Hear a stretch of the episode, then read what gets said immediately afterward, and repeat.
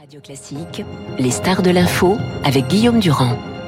Général, bonjour. Vous avez occupé des postes au sein de régiments d'état-major et vous êtes souvent en liaison avec les organisations internationales. Il y a eu des déclarations de Biden. Nous sommes tous en train ce matin de nous interroger sur les propos donc euh, du président russe Poutine et la réaction de l'OTAN, évidemment des Européens et même des Chinois qui semble-t-il sont en train de prendre leur distance d'une manière assez considérable avec les propos du président russe. Mais il faut, on l'a déjà commencé ce matin avec Merchet et donc euh, notre camarade des Échos, Bourdillon, à la façon de, de, de voir ou de comprendre cette déclaration. Ce qu'on sait en plus ce matin, c'est qu'il y a massivement des gens qui veulent échapper à la mobilisation qui a été réclamée par Poutine. On voit des images qui viennent de Moscou.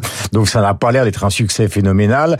Vous l'interpréteriez comment? Comme un aveu de faiblesse, euh, cette déclaration d'hier matin, ou est-ce que vous voyez une autre tonalité? Non, tout à fait, un aveu de faiblesse, euh, d'une part, et deuxièmement, une mesure pour répondre aux nationalistes, aux courants extrémistes russes, mhm. euh, qui lui demandent la mobilisation totale et la guerre, et il répond par une demi-mesure. Les mhm. demi-mesures, c'est toujours mauvais, ça ne remplit pas l'objectif euh, assigné, c'est-à-dire que 300 000 réservistes, d'abord, ça ne va pas... Il faut les acheminer, ils n'ont pas été entraînés depuis longtemps, il faut leur donner un matériel sérieux. Ça va prendre du temps, le président lui-même dit qu'il faut les reformer, etc. Donc ça va prendre du temps, mais ça provoque des réactions dans la population quand même.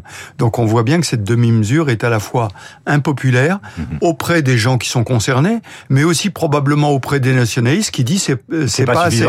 Donc euh, il a pris une demi-mesure dont il s'est bien gardé d'assurer la paternité. Mhm. Il a dit euh, j'approuve la décision proposée par le ministre de la Défense. Mhm. Donc on sent bien qu'il pousse Shoigu devant comme un fusible au cas où il y aurait un problème. Alors justement, revenons sur cette menace nucléaire. D'abord, euh, il faut euh, essayer, puisque nous sommes sur Radio Classique et nous essayons d'être précis, euh, de casser les idées toutes faites. La différence, pour moi qui suis un peu un béotien dans ce domaine, entre le nucléaire tactique et le nucléaire en général, me paraît assez aberrante, parce qu'à partir du moment où vous utilisez des armes qui sont des armes tactiques, bah, la réponse, elle va pas simplement être tactique, ça va être général. Donc est-ce qu'on est-ce qu'on n'a pas un peu tort de, de mettre en avant cette gradation qui n'a aucun sens le jour où ça démarre? Oui, vous avez raison, et, et je vais jouer. je ne suis pas totalement béotien. Euh, non, vous avez parfaitement raison, et je vais jouer le général de Gaulle qui dit euh, tactique, stratégique, vous m'emmerdez, le nucléaire, c'est le nucléaire.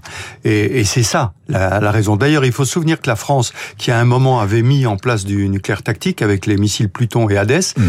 est revenue en arrière. Et euh, avec, euh, il y avait un concept compliqué de dernière frappe, ultime avertissement, etc., mm-hmm. etc.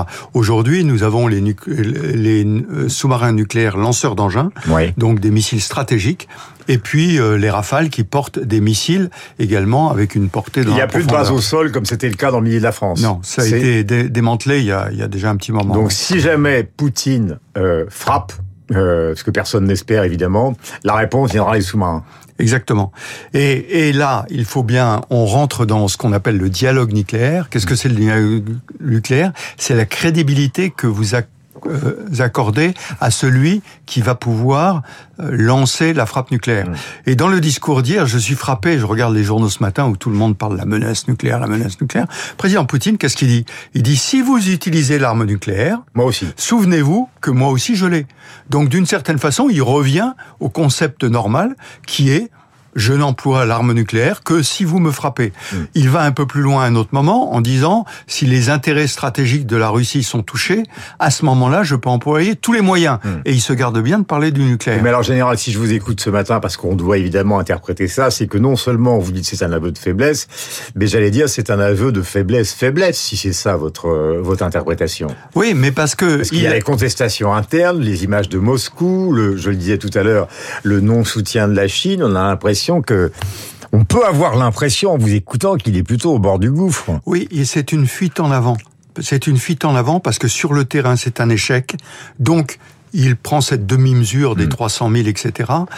Comme c'est un échec aussi dans la conquête des territoires, il accepte, toujours ça ne vient pas de lui, ce sont les pays, les, les zones occupées mm. qui demandent à rejoindre la Russie, il accepte un référendum pour en faire des territoires russes mm. et pouvoir dire, vous voyez, si vous frappez, c'est plus C'est là où est le principal danger. Non, mais c'est là où est le principal danger. Exactement. C'est là qu'est le principal danger. Mais je crois que d'une certaine façon, il pousse. Ça doit être acté normalement la semaine prochaine. Hein, oui. En gros. Hein. Oui. Ça va être complètement bidon. Mais ça, ça va être... être complètement bidon. Et comme on en parle aussi, aujourd'hui, il faut faire très attention aux réactions internationales. Euh, la semaine dernière, en Ouzbékistan, il a essuyé un revers de la part des Chinois, des Indiens, mhm. des Turcs, tous ceux qu'il pensait être ses alliés. En gros, lui ont dit nous ne voulons pas la guerre. Et les Chinois l'ont répété hier par l'intermédiaire du porte-parole en disant que il fallait maintenant négocier un cessez-le-feu. Hmm. Donc on voit bien qu'il est un peu lâché par tout le monde. Le Biden à la tribune de l'ONU, parce que comme c'est hier soir, il est important qu'on en parle ce matin après Macron, qui avait demandé un élargissement de l'alliance. Lui, c'est la Russie a violé sans vergogne, je cite un point essentiel de la charte de l'ONU, l'objectif de cette guerre est d'entraver le droit à l'Ukraine à exister en tant qu'État. Donc ça, c'est clair et net. Il ajoute ensuite qu'il est impossible de gagner une guerre nucléaire et qu'il ne faut pas l'amener. Ça nous ramène exactement à la conversation de tout à l'heure. Je voudrais avoir un, là encore, un point pédagogique qui est assez caractéristique de ce que nous essayons de faire aussi sur Radio Classique, parce que les gens ne savent pas très bien comment ça fonctionne. Ils emploient cette expression un peu, d'ailleurs moi aussi souvent le bouton et tout ça, mais, tout ça c'est de la fiction. si on se met à la place euh, du président français, ça fonctionne comment? Mais ça fonctionne euh, d'abord par un cercle décisionnel, donc ceux qui décident, donc le président, euh, le, chef d'état-major des armées, voilà, premier euh, ministre. enfin, le chef d'état-major des armées, il est plus dans l'exécution. Donc c'est le premier ministre, le ministre des armées, mm. il décide. Et ensuite, c'est la chaîne qui exécute. ça, ça se passe dans le sous-sol de l'Élysée. Oui, alors c'est c'est c'est euh, lorsqu'il y a probablement un conseil de défense. Je rassure tous ceux qui nous écoutent, on n'est pas en train de, de, de non. Mais, on est en train de faire de la pédagogie et pas de déclencher nucléaire. Oui, et vous avez raison. Le parallèle est à faire avec ce qui se passe en Russie, parce qu'en Russie c'est un peu pareil.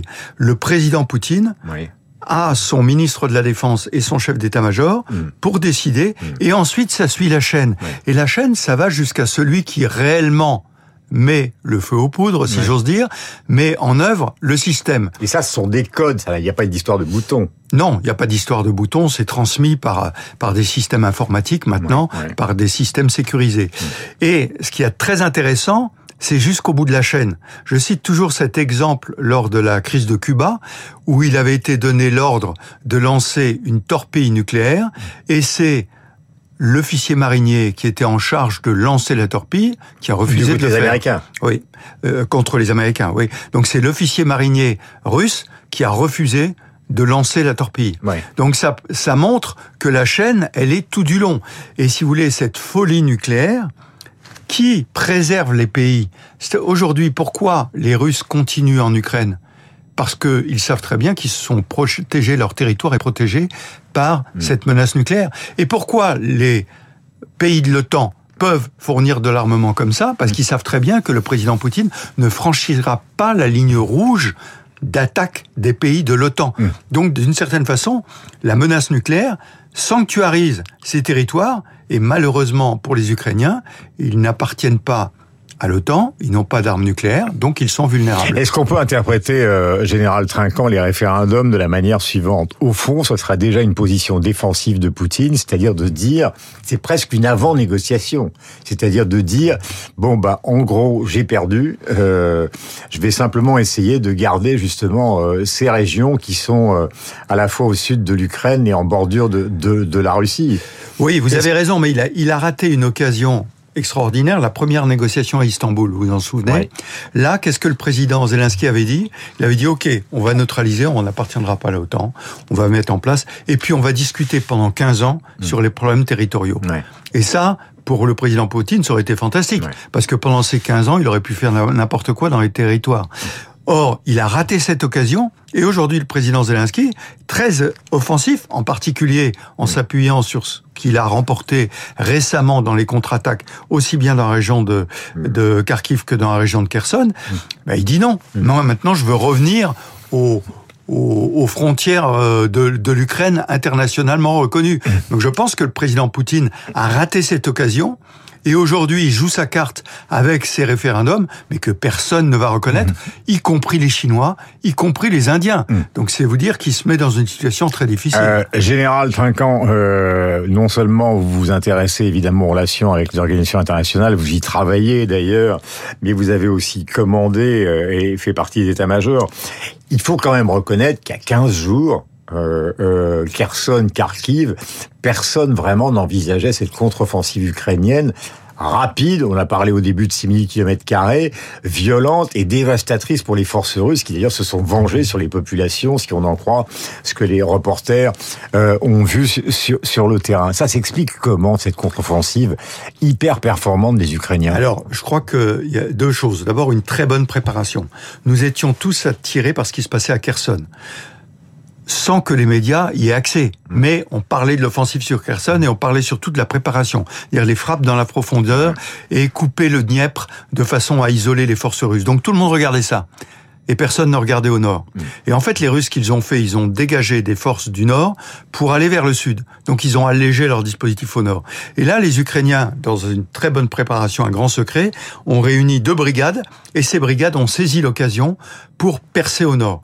Et lorsque vous percez une ligne de défense et que celle-ci ne s'y attendait pas, ils ont bousculé, ce qui a provoqué hmm. l'avance des 60 Ce qui s'est passé en 40 quand les Allemands sont passés par la Belgique alors qu'on les attendait euh, exactement. sur le sud de Strasbourg. Donc je pense que cette opération a été très bien préparée, mmh. ce qui a permis d'avoir au sud l'opération qui continue d'étouffer les Russes dans le sud, en isolant mmh. les forces qui sont à la rive droite du Dniepr, et puis dans le nord, l'offensive qui ralentit aujourd'hui. Mais quand même, les Ukrainiens ont franchi les rivières qui les coupaient. Et il semblerait que les Russes aient un peu de mal Mais à se C'est quand même le signe, on termine, c'est quand même le signe que l'état-major russe est un état-major qui fonctionne quand même très mal. Très très mal et très rigide. Tout passe au Kremlin. Et donc naturellement, l'aller et retour, les décisions sont rigides. Ça ne leur permet pas de réagir immédiatement en dehors de, du peu de volonté de beaucoup de soldats de combattre, les états-majors ne savent pas réagir, alors que du côté ukrainien, la flexibilité et la rapidité euh, président aux décisions. Le général Dominique Trinquant, direction antenne de Radio Classique, il est 8h29, nous avons rendez-vous dans un instant avec Christian Macarian et Franz-Olivier Gisbert pour parler de la politique évidemment en France. Merci à vous.